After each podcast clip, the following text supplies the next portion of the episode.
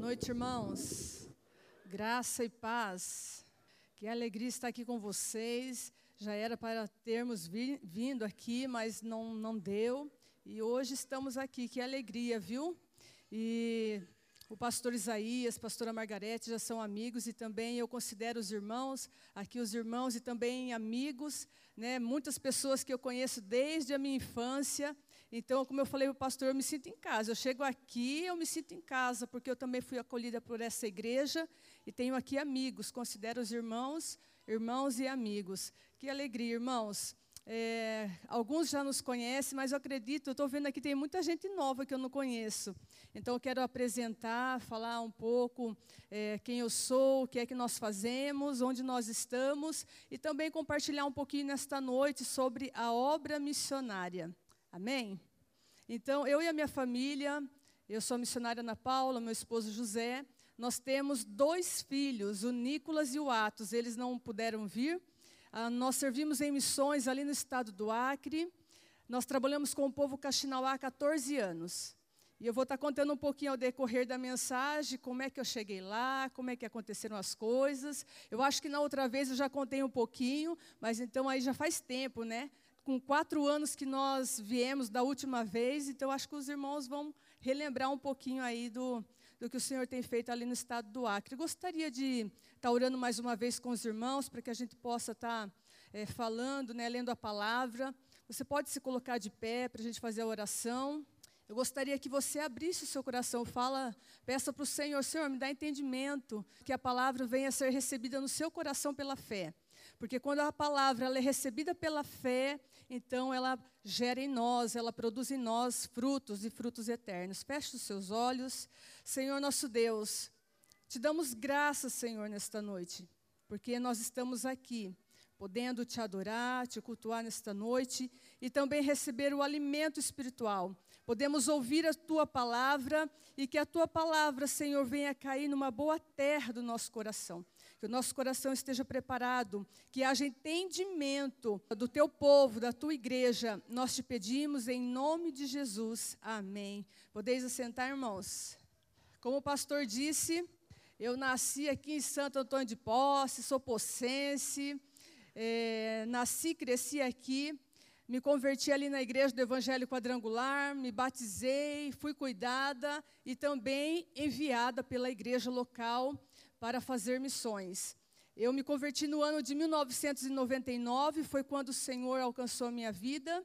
E ele não só alcançou a minha vida, mas também a minha casa. Com o tempo, ele foi alcançando o irmão, a mãe, a irmã. Eu sei que o Senhor ainda vai completar a obra, mas ele alcançou toda a minha casa.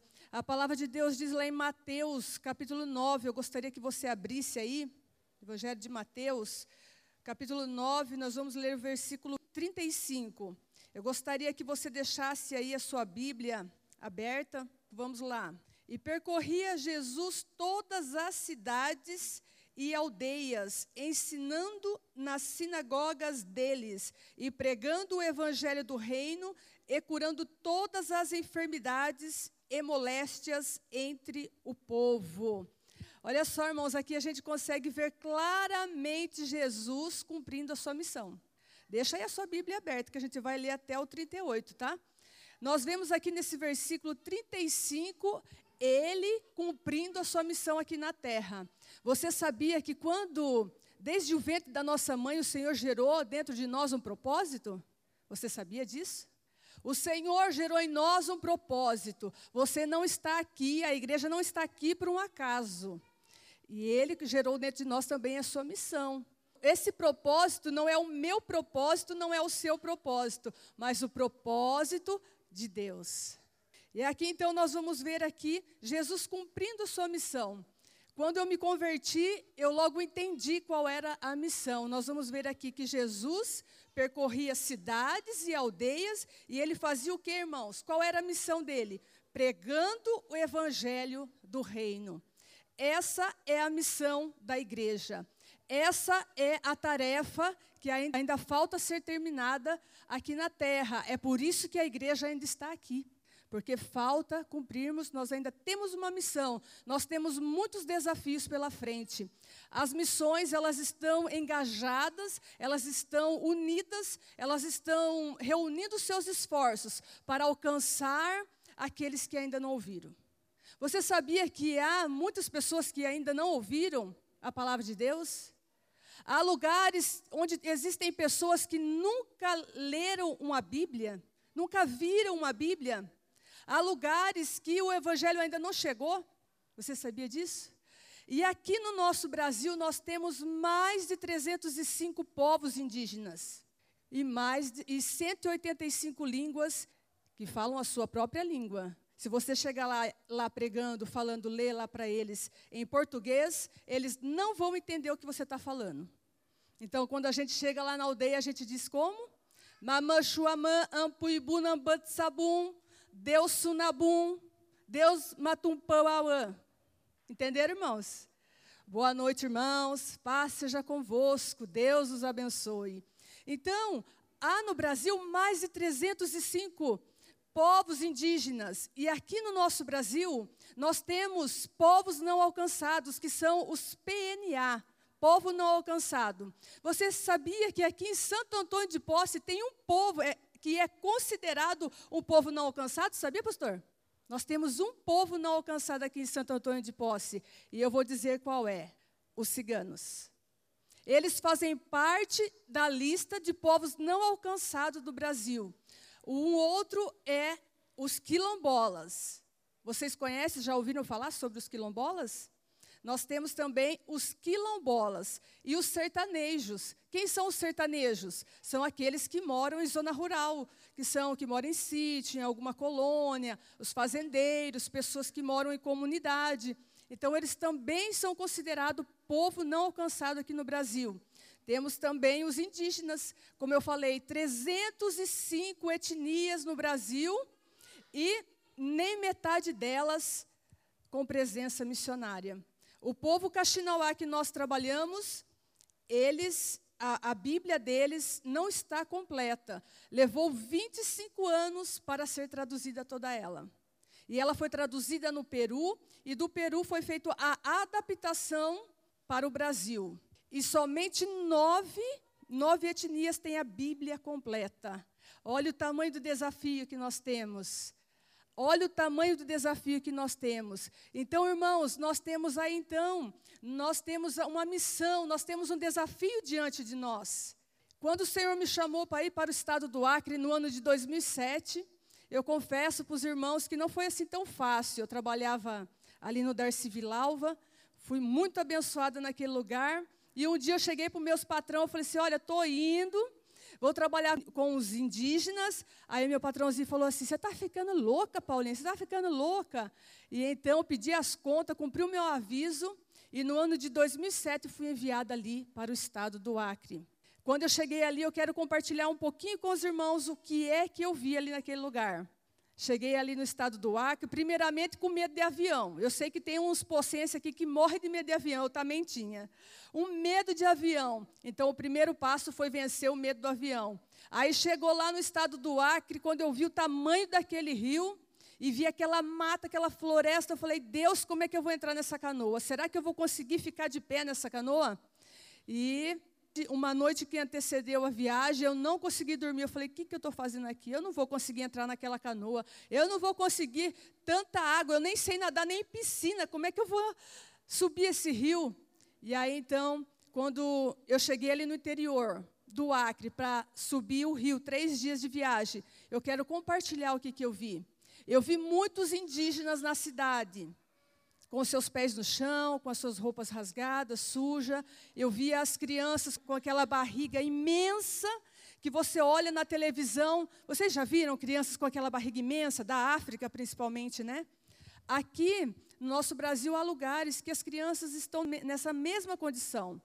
Muitas por desnutrição, pela falta de alimento, e outras realmente por causa dos vermes. Os vermes comem o intestino das crianças, os vermes comem o intestino das pessoas. E uma outra realidade também é o alcoolismo entre os indígenas. Você pode andar lá na rua e você vai ver muitos que são dependentes do álcool. Essa foi a realidade que eu vi ali no interior. Eles bebem álcool, bebem gasolina. Alguém já bebeu gasolina aqui? Eu sei que Deus libertou muita gente aqui do álcool. Alguém já bebeu gasolina? Quando faltou álcool? Lá, quando falta o álcool, eles bebem gasolina.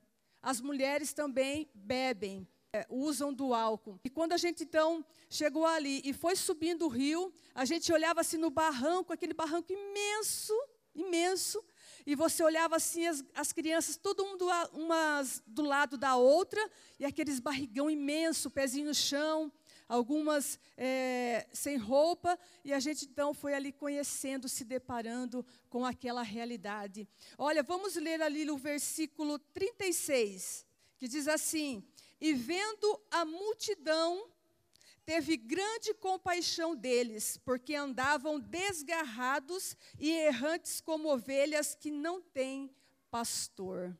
Uma outra coisa que a gente pode ver aqui, Jesus ele tinha compaixão das pessoas. E ali quando a gente se deparou com aquela realidade indígena, do povo indígena, nós sentimos compaixão daquelas pessoas. Nós passamos a sentir o amor de Deus, o quanto Deus amava aquelas pessoas. Uma das viagens mais marcantes que nós tivemos foi uma vez, a gente sempre dorme no barranco, né, ali na beira do rio em canoas, na rede, muitas vezes na rede, algumas vezes no chão. E tem um povo ali que mora no mesmo rio que o povo Caxinauá, e eles bebem muito. E então nós vimos, nós estávamos dormindo, quando nós ouvimos ali um choro muito forte, e então a gente escutou que um índio é, de uma outra etnia chamada etnia culina, ele foi, ele bebeu muito e foi atravessar o rio para chegar do outro lado do rio. Mas ele não conseguiu, porque a correnteza é muito forte, leva, e ali ele perdeu a sua vida. E toda a sua família chorando. Nós não dormíamos aquela noite, e nós sentimos ali compaixão por aquele povo. O Senhor alcança também, não somente o povo Caxinauá, mas também o povo Culina. Então nós vemos que o Senhor, o quanto o Senhor ama as pessoas. Irmãos, uma coisa que tem chamado a minha atenção é que se nós, nós temos andado aqui na rua de Santo Antônio de, nas ruas de Santo Antônio de Posse, na cidade de Santo Antônio de Posse, e nós temos visto tantos jovens no mundo das drogas. Nós temos visto tantas pessoas caídas na rua, principalmente lá perto da casa da minha mãe. Você vê mais ali no São Judas, ali na Popular e também ali no Bela Vista. E a gente vê meninas de 12 anos, de 11 anos, você vê mulheres, você vê homens nessa situação. Isso chega a doer o nosso coração. Se nós, como igreja, nós estamos vendo essa realidade aqui da cidade de Santo Antônio de Posse, e isso não está nos incomodando, tem alguma coisa errada com a gente. Porque diz a palavra que quando o Senhor via a situação das pessoas, as pessoas desgarradas, Ele curava as pessoas que que estavam ali doentes de toda sorte de enfermidade, seja na alma, no seu físico, no espiritual. Irmãos, o que nós temos visto aqui em Santo Antônio de Posse, isso também tem que gerar compaixão no nosso coração. Nós não podemos ser, um, ser cristãos normal. Nós precisamos sentir o que o Senhor sente pelas pessoas, pelas almas. Então, irmãos, voltando aqui, nós não podemos nos acostumar com a realidade dos nossos dias. Missionária, como que eu posso fazer missões? Onde nós estamos, onde você está. Começando pela sua casa, começando pelo seu trabalho, começando na sua rua, com a sua vizinhança. Então, irmãos, nós fomos subindo o rio, três dias de viagem, subindo ali o rio e ouvindo história de onça, de jacaré. E o primeiro dia de viagem, nós vimos ali uma sucuri do tamanho, da grossura de um pneu. Alguém já viu sucuri aqui? Dá medo, né?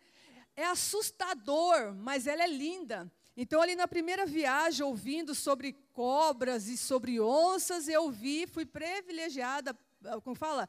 Premiada de encontrar uma sucuri no meio do rio. Uma das coisas que eu pedia para Deus quando eu fui, Senhor, não deixa eu cair nesse rio e também não deixa eu ver nenhuma onça. Graças a Deus eu nunca caí no rio e também nunca vi uma onça. E, e ali na, subindo o rio, como eu disse, na primeira viagem eu vi uma sucuri, mas foram três dias para chegar na aldeia. E quando eu cheguei na aldeia, eu coloquei os meus pés, eu tive a certeza de que o Senhor me queria naquele lugar.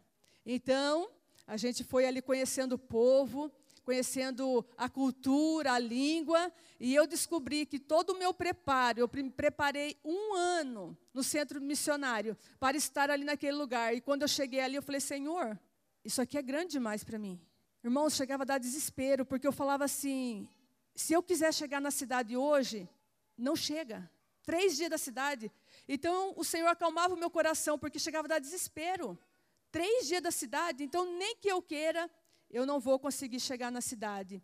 E eu descobri que ali naquele lugar, eu não sabia comer, eu não sabia falar, eu não sabia andar. Eu era como uma criança. Eu tive que aprender do zero. E o Senhor disse para mim que para aprender eu ia ter que desaprender. Comecei ali o processo de aprender a comer a comida do povo. As crianças desse tamanhozinho assim, ó, já comia peixe sozinha, e eu com 25 anos eu me engasgava comendo peixe, não sabia comer peixe. Olha só para vocês verem. Ia sentar com as mulheres ali para comer, ah, os homens sentavam de um lado, as mulheres sentavam do outro, e quando eu sentava na roda com elas para comer, a minha perna começava a formigar. É, tive que me adaptar, tive que aprender tudo de novo. E quando a gente ia para a mata, tinha que passar aquelas eu não sei como é que fala assim, mas é, é como se fosse um lado do outro do, do barranco, no tronco de árvore. Eu não sabia passar aquilo ali, irmãos. Era difícil para mim. Então elas pegavam um facão assim, elas iam na frente, e aí eu segurava numa ponta do facão, elas na outra, e a gente passava ali, para eu não cair ali no igarapé, e era assim. E quando eu ia para o roçado com elas, eu então, elas iam na frente, atrás e eu no meio. E eu dizia assim: vamos fazer uma oração. E eu dizia assim: Senhor, abençoa a nossa saída para o roçado. Não deixa eu ver nenhuma onça. Essa era a minha oração. Eu morria de medo de ver uma onça. Porque aquela mata imensa, onde que eu ia correr? Você sabia que se você subir numa árvore, árvore a, a, a onça sobe? Você sabia disso? Eu não sabia. Descobri lá. Eu dizia: Senhor, não deixa eu ver nenhuma onça. Então, irmãos, eu fui aprendendo, o Senhor foi me ensinando. Quantas vezes eu ia na beira do barranco, falava, Deus, como que eu vou fazer alguma coisa nesse lugar? O desafio é muito grande, mas o amor, a compaixão por aquelas pessoas era maior. Eu sabia o porquê que eu estava ali. Eu sabia qual era a missão que eu tinha que realizar naquele lugar. Proclamar o evangelho.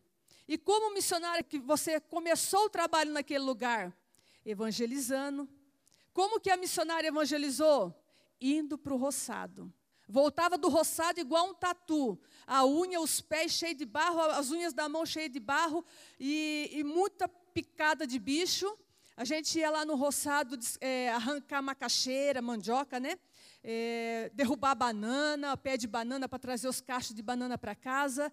E ali a gente aproveitava a oportunidade para compartilhar, fazer amizade. E assim o Senhor foi dando acesso ao coração do povo. A gente foi lançando a semente, a gente ia falando sobre o amor de Deus e também conhecendo o povo para que a gente pudesse compartilhar a palavra.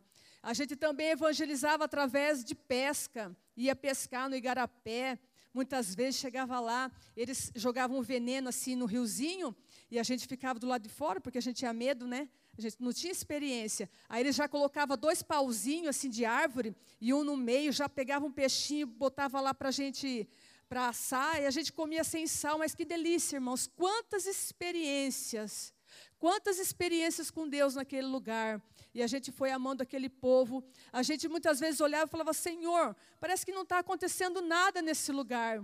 Mas a gente foi vendo que através de comer junto com eles, do olhar no olho, de sentar ali junto, naquela comunhão, o que o Senhor foi fazendo. A gente muitas vezes se perguntou: Deus, parece que não está acontecendo nada aqui. Será que está valendo a pena? E o Senhor dizia: Por um ainda vale a pena você estar aqui. Por um ainda vale a pena vocês estarem aqui. Irmãos, ainda por um vale a pena. Você quer ganhar almas para o Senhor? Você precisa pedir ao Senhor para que Ele te dê acesso ao coração das pessoas. A palavra de Deus diz lá em João 15, 5, ele diz assim que se nós estivermos ligados nele e ele em nós, o que é que ele diz? Nós vamos dar muitos frutos. Ele não fala assim, vocês vão dar fruto. Ele diz, vocês vão dar muitos frutos. Nós precisamos dar frutos para o Senhor. Se nós não estamos produzindo fruto, nós precisamos é, pedir para o Senhor: Senhor, me ajuda a dar frutos, e frutos eternos. E ele vai mais longe, hein? ele diz assim: se vocês estiverem em mim e eu em vocês, vocês darão muitos frutos. E ele diz uma outra coisa: sem mim vocês nada podem fazer. Irmãos, seria impossível nós estarmos ali naquele lugar se não fosse pelo Senhor. Seria impossível fazer alguma coisa naquele lugar se o Senhor não estivesse conosco. A primeira dificuldade, a primeira ferroada de bicho, o primeiro obstáculo ali seria um motivo, uma razão para retornarmos. Mas como eu disse, a gente sabia, a gente tem uma causa. Qual é a nossa causa, igreja? Qual é a causa de todos nós como igreja do Senhor? A nossa causa é por causa dele. É por causa do nome dele. Ele não disse isso? É por causa dele é por causa do nome dele. Então, é o suficiente para nós termos a causa, o Senhor. Como que você vai compartilhar? Talvez você fale assim, missionária, eu não vou lá para os índios. Missionária, eu não vou para um outro país. Mas como que eu vou compartilhar a palavra? Falando o que ele fez na sua vida. Será que o Senhor fez algo por você? Será que ele fez algo pela sua família, pela sua casa? E aquele que bebia com você? Será que ele está nessa mesma situação? o parente, a mãe, o filho. Você fala do amor de Jesus para a mãe, e aí então o Senhor muda a vida da mãe e também muda a vida do filho, do esposo, e isso são os frutos. A nossa parte é lançar a palavra, a nossa parte é lançar a semente, e o Senhor vai, nos, vai fazendo com que os frutos venham. E esses frutos têm que permanecer, que é onde a salvação é, alcança a vida de uma pessoa e alcança toda a sua casa. E ali então, irmãos, nós pudemos ver, nós íamos lançando a palavra, mas nós dizíamos: Senhor, salva pessoas nesse lugar. Senhor, transforma a cultura desse povo. O povo Caxinauá, os povos indígenas, eles são um povo animista. O que é um povo animista? É um povo que tudo que se move para ele é Deus. O povo Caxinauá tem a jiboia como um deus. As mulheres e as crianças, elas não saem à noite sozinha. Elas morrem de medo do escuro, porque elas têm medo de aparecer uma alma ou um espírito, alguma coisa. Então nós fomos vendo é, Deus transformando toda a comunidade. E então a gente foi evangelizando, e quando era no domingo de manhã, nos cultos de ensino, a gente foi vendo o povo chegando o evangelho alcançando o coração daquelas famílias. E nós tínhamos ali no domingo de manhã quase 100% da comunidade participando. No domingo pela manhã eram os cultos assim de ensino que a gente tinha quase 100% da comunidade ali. E nós vimos o Senhor fazendo muitas coisas. Uma das coisas que eu posso contar aqui é que um dos indígenas, que hoje é, ele é um líder, ele é um pastor, um dos pastores que a gente cuida, é, nas viagens a gente chegava na beira do rio e a gente sempre via ele bêbado, bêbado, sujo, descalço, situação difícil. E hoje ele tem a sua vida totalmente transformada, mudada, e hoje ele está anunciando o evangelho de Jesus para a sua comunidade, porque ele entendeu a sua missão. E ele recebeu esse amor e ele não quer ficar só para ele. Ele está produzindo frutos lá na sua comunidade. Hoje nós trabalhamos com 11 pastores. Sete são da eh, que trabalham com a gente e tem três da Assembleia de Deus. Mas a gente cuida de todos que vêm, a gente cuida. A gente faz o treinamento, é, fornece para eles material para que eles possam evangelizar. E o Senhor foi trazendo cada um deles, irmãos. Cada pastor, cada líder de cada aldeia, o Senhor foi acrescentando, o Senhor foi trazendo. A gente acha que a gente está sozinho, né? Fala, Senhor, eu estou aqui sozinho, só eu, meu esposo. Não, nós não estamos só. Tem os que oram. Eu sei que tem muita gente que ora por esse trabalho. Tem muita gente que ora pela obra de Deus. E também tem aqueles que estão, como eu disse, esse pastor, ele foi transformado e agora ele está compartilhando a palavra de Deus para a sua comunidade. Outra experiência que nós tivemos também foi uma vez pregando na casa do índio, ali em Rio Branco, e nós pregamos para uma família que é, a mãe estava com um câncer no rosto e ela faleceu e o seu filho estava ali acompanhando ela e nós fizemos um culto ali na casa do índio e ele ouviu a palavra. E quando nós fomos numa outra viagem para a aldeia, lá estava ele pregando a palavra na sua comunidade, porque ele entendeu, o evangelho alcançou a vida dele, o evangelho também alcançou a sua aldeia, a sua comunidade. Ele veio aqui, lembra pastor do pastor Sales? Ele foi um fruto de um trabalho no hospital. Nós pregamos, ele entendeu, ele recebeu pela fé a palavra de Deus e voltou para a sua comunidade, compartilhando com toda a sua comunidade sobre o amor de Jesus. Irmãos, quantos milagres, quantas coisas nós vimos naquele lugar. Nós vimos o povo sendo transformado, nós vivemos o cuidado de Deus. Quantas vezes a gente sentiu vontade, Senhor, parece que o povo não está entendendo. A gente levantava um, daqui a pouco caía outro do outro lado. Levantava um, caía outro do outro lado. Era assim, irmãos. Era assim. Nós estamos ali há 14 anos. E tivemos tempos difíceis ali. Tempo onde a FUNAI se levantou e disse que nós não podíamos permanecer ali naquele lugar é, o Ministério Público foi até lá para fazer a nossa retirada e o povo disse: os nossos missionários vão permanecer com a gente porque eles moram aqui com a gente. Eles levam ferroada de bicho aqui, eles sabem a nossa realidade. Eles foram lá de Brasília, foram até a comunidade, mas o povo não deixou tirar. Irmão, sabe por quê? O Senhor disse: Eu levei e eu vou trazer. Quando chegar o tempo, eu tiro. Eu estava limpando peixe em casa, quando o Senhor falou para mim, a gente chorando, Senhor, eles vão nos tirar daqui, e estão fazendo abaixo assinado, o Ministério Público está vindo, e eu estava ali limpando o peixe, eu caí de joelhos ali na casa, e o Senhor disse: Eu trouxe, e quando chegar o tempo, eu tiro. E nós fomos vendo o Senhor tirando todos os obstáculos, porque o Senhor tinha um plano naquele lugar. O Senhor queria alcançar aquela nação. Eu não sei se eu contei aqui, irmãos, é, da outra vez, mas eu, desde pequenininha, eu tenho uma dificuldade na fala. Nós temos algum Cláudio aqui? Levanta a mão. Cláudio? Tem um Cláudio aqui? E Frávia? Tem Frávia? Ah, te achei, tenho Frávio. Irmãos, eu nasci assim, desde pequenininha, eu falo bríbria, problema, frauta, cracráudio, eu chamava meu patrãozinho de cracráudio, cracráudio porque eu sempre tive muita dificuldade com a letra L. Eu preciso escrever qual que é com L, qual que é com R, porque eu não consigo ver a diferença, ouvir a diferença. E um dia me disseram que eu, ia, eu nunca ia poder representar uma missão ou falar, porque eu tenho essa dificuldade na fala. Sabe o que, que eu descobri quando eu cheguei lá, na aldeia do povo Caxinauá? Como eu já compartilhei, mais de 305 etnias no Brasil. 305 etnianos no, Brasil. Mais de 180 línguas diferentes que não falam português. Eu fui ali passando os dias com o povo. Eu fui estudando o alfabeto da, do povo Caxinauá. Sabe o que, que eu descobri? No alfabeto da língua do povo Caxinauá não tem. Qual, irmãos? A letra? Você entendeu? Mais de 305 etnias. E a etnia a qual o Senhor me levou não tinha a letra L. A letra que me fez desde a minha infância até os meus 25 anos, até hoje, né? Às vezes eu falo problema, se eu esquecer, não falar, eu tenho que falar assim, ó, problema. Bíblia, eu tenho que fazer força. Essa letra que muito tempo eu me senti humilhada, envergonhada, que eu tinha medo de falar. Até nisso o Senhor faz para a sua glória, porque tudo que ele faz é perfeito e tudo é para a sua glória.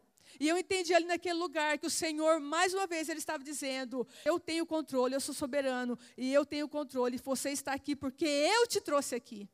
Irmãos, tudo que o Senhor faz é perfeito. Eu gostaria que você lesse aí para a gente continuar ali no versículo 37 que a gente parou. Vamos lá. Então disse aos seus discípulos: a seara é realmente grande, mas poucos são os ceifeiros. Quem é a seara? O mundo. Santo Antônio de Posse faz parte do mundo. A seara, ele estava dizendo aqui, a seara é o mundo. Ele também disse lá em Atos 1:8, ele disse o quê? Que nós seríamos testemunha onde, irmãos? Vamos falar junto? Ele disse que nós seríamos testemunha onde primeiro, em Jerusalém. Mas nós também seríamos testemunha aonde também? Na Judéia. Ele disse também que nós seríamos testemunha em Samaria. E ele também disse: vocês vão ser também minhas testemunhas até os confins da terra. Irmãos, eu sei que é gostoso ficar em Jerusalém. É uma delícia. Mas, como eu disse, nós temos que dar fruto, temos que testemunhar. E Ele nos chama para nós irmos à Judéia.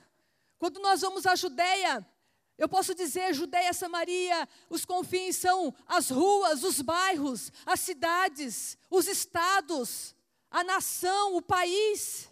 E são também os drogados, os alcoólatras, os viciados, as prostitutas. Quando nós saímos de Jerusalém e vamos até a Judéia compartilhar o evangelho, lá nós encontramos os que estão como ovelha que não tem pastor os que ainda não experimentaram da compaixão, ainda não experimentaram do amor de Cristo, porque quando o amor de Cristo, essa compaixão, ela toca o coração do homem, ela toca o coração da mulher, ela transforma, ela muda, ela dá ao homem e à mulher um novo destino. Ela muda a nossa história. Então, irmãos, o Senhor nos chama a irmos à Judéia, a irmos a Samaria, e Ele também está dizendo a nós, como igreja: levante os olhos olhem os confins da terra. No confim da terra, nos confins da terra, irmãos, está os que nunca ouviram falar do amor de Jesus. Você sabia que nos confins da terra também estão os que sofrem grande sofrimento por causa dele, por causa do nome dele? Você sabia que nos confins da terra estão aqueles que andam três, meio-dia, um dia para chegar debaixo de uma árvore para ouvir a palavra de Deus? Você sabia que nos confins da terra estão muitas pessoas reunidas em cavernas e eles não podem ter uma Bíblia? Eles ficam cada um com uma folha e vão passando, eles decoram para poder guardar aquela palavra no coração. O Senhor está nos chamando para levantarmos os nossos olhos e vermos os confins da terra. Judéia, Samaria e os confins da terra. Vamos ler aqui o versículo 38, que diz assim: Rogai, pois, ao Senhor da seara que mande ceifeiros para a sua seara. Lembra que a seara é o mundo? Talvez você não vá. Talvez o Senhor te chamou. Ele gerou um propósito dentro do seu coração para você orar, ou para você enviar, para você interceder, ou até mesmo para ir. Eu sou resposta de oração do meu pastor. Conheceu o pastor Roberto, pastor Isaías? Não conheceu? Eu participava nos cultos de manhã da minha igreja e eu gostava sempre de sentar desse lado, lá na minha igreja, que é aqui no Monte Santo. E todas as manhãs eu ouvia o meu pastor orando assim: Senhor, levante aqui pastores, missionários. E quando ele falava missionários, eu estava ali abaixado orando, eu levantava a cabeça assim e ficava olhando para ele e me perguntando: o que, que é ser um missionário? Eu sou resposta da oração do meu pastor. Aquela palavra, toda vez que ele orava, Senhor, levanta aqui missionário, foi caindo no meu coração. E toda vez que ele falava essa palavra, eu olhava para ele e perguntava: o que, que é missionário?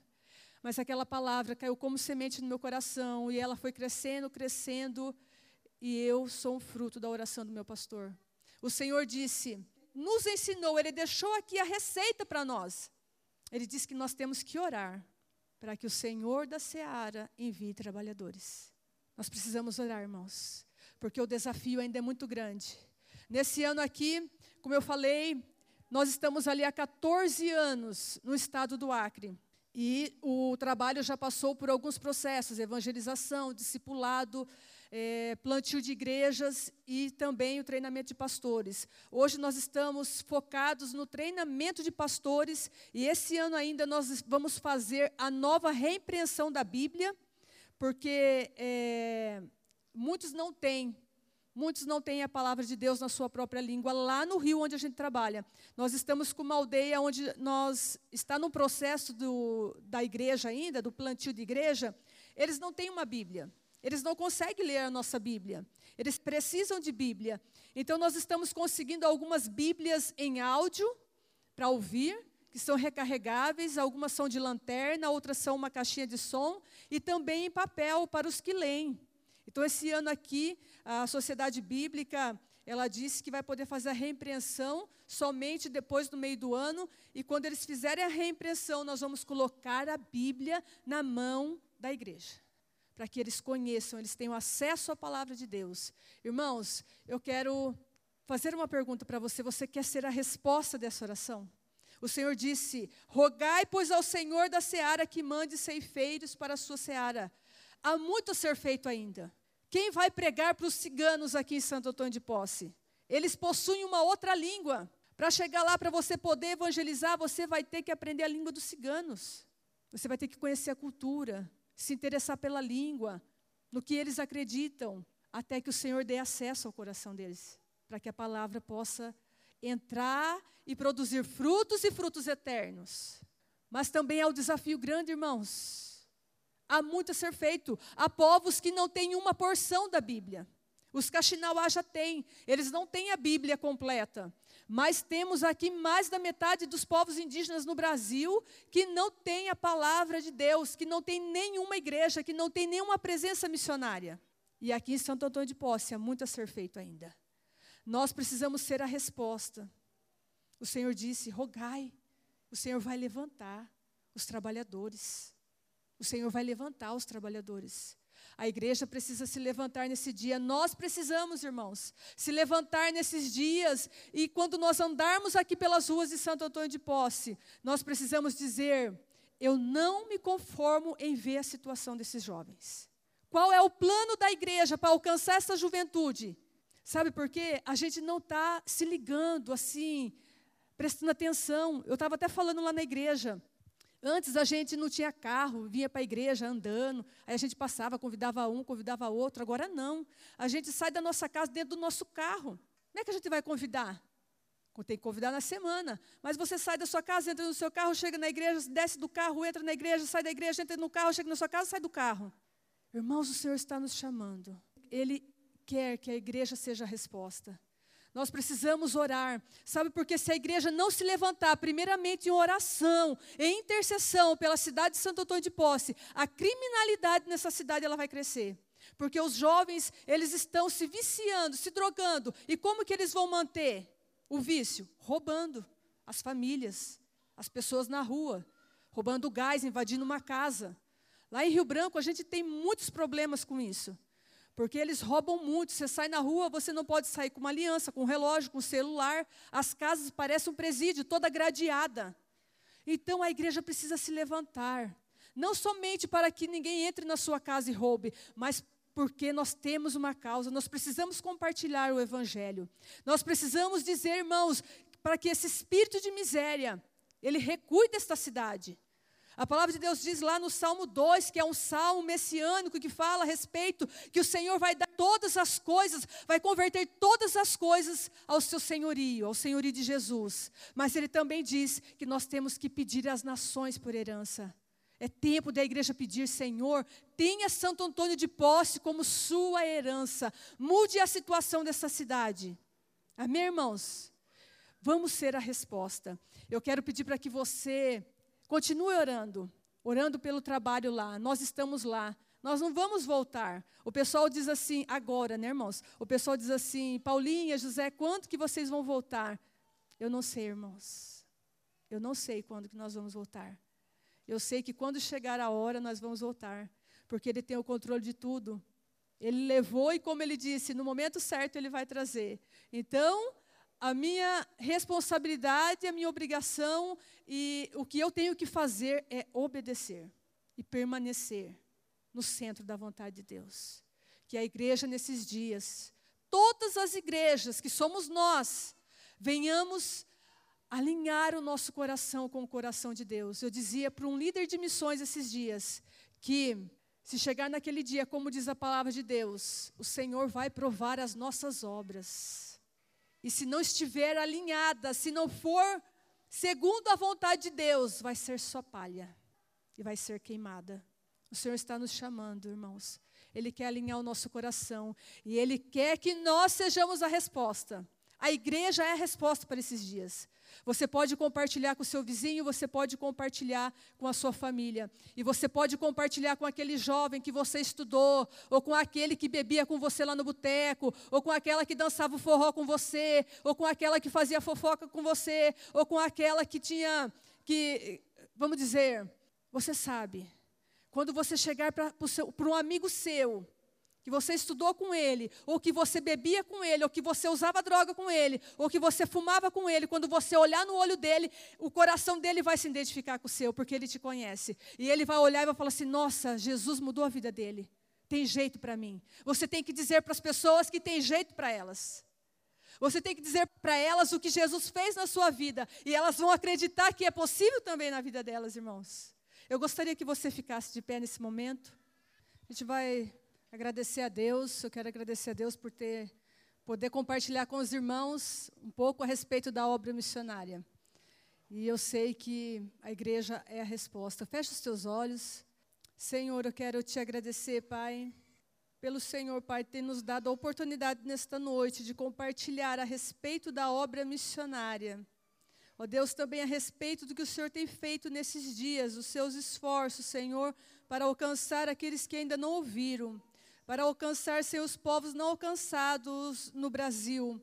Ó Deus, como diz a tua palavra lá em Mateus 9, 38, que diz que o Senhor falou falou para nós rogarmos para que o Senhor enviasse trabalhadores. O Senhor sabe, Pai, que o desafio ainda é grande. O Senhor sabe, meu Deus, que há muito a ser feito, que há, meu Deus, aldeias inteiras a serem alcançadas pela tua palavra, que há bairros, cidades inteiras a serem alcançadas pela sua palavra. Mas eu peço, Senhor, nesta noite que o Senhor levante aqui nesta igreja trabalhadores para a seara. Deus, que essa igreja venha viver a tua vontade que é boa, perfeita e agradável. E que essa igreja, Senhor, venha, Senhor, estar vivendo alinhada a cada dia com a tua palavra e com o teu coração. Obrigada, Deus, por, por nos dar, Senhor, nesta noite, os irmãos, Senhor, para que eles possam orar por nós, orar por esse trabalho e para que eles também, Senhor, sejam a resposta do Senhor aqui na terra. Nós te agradecemos em nome de Jesus. Amém.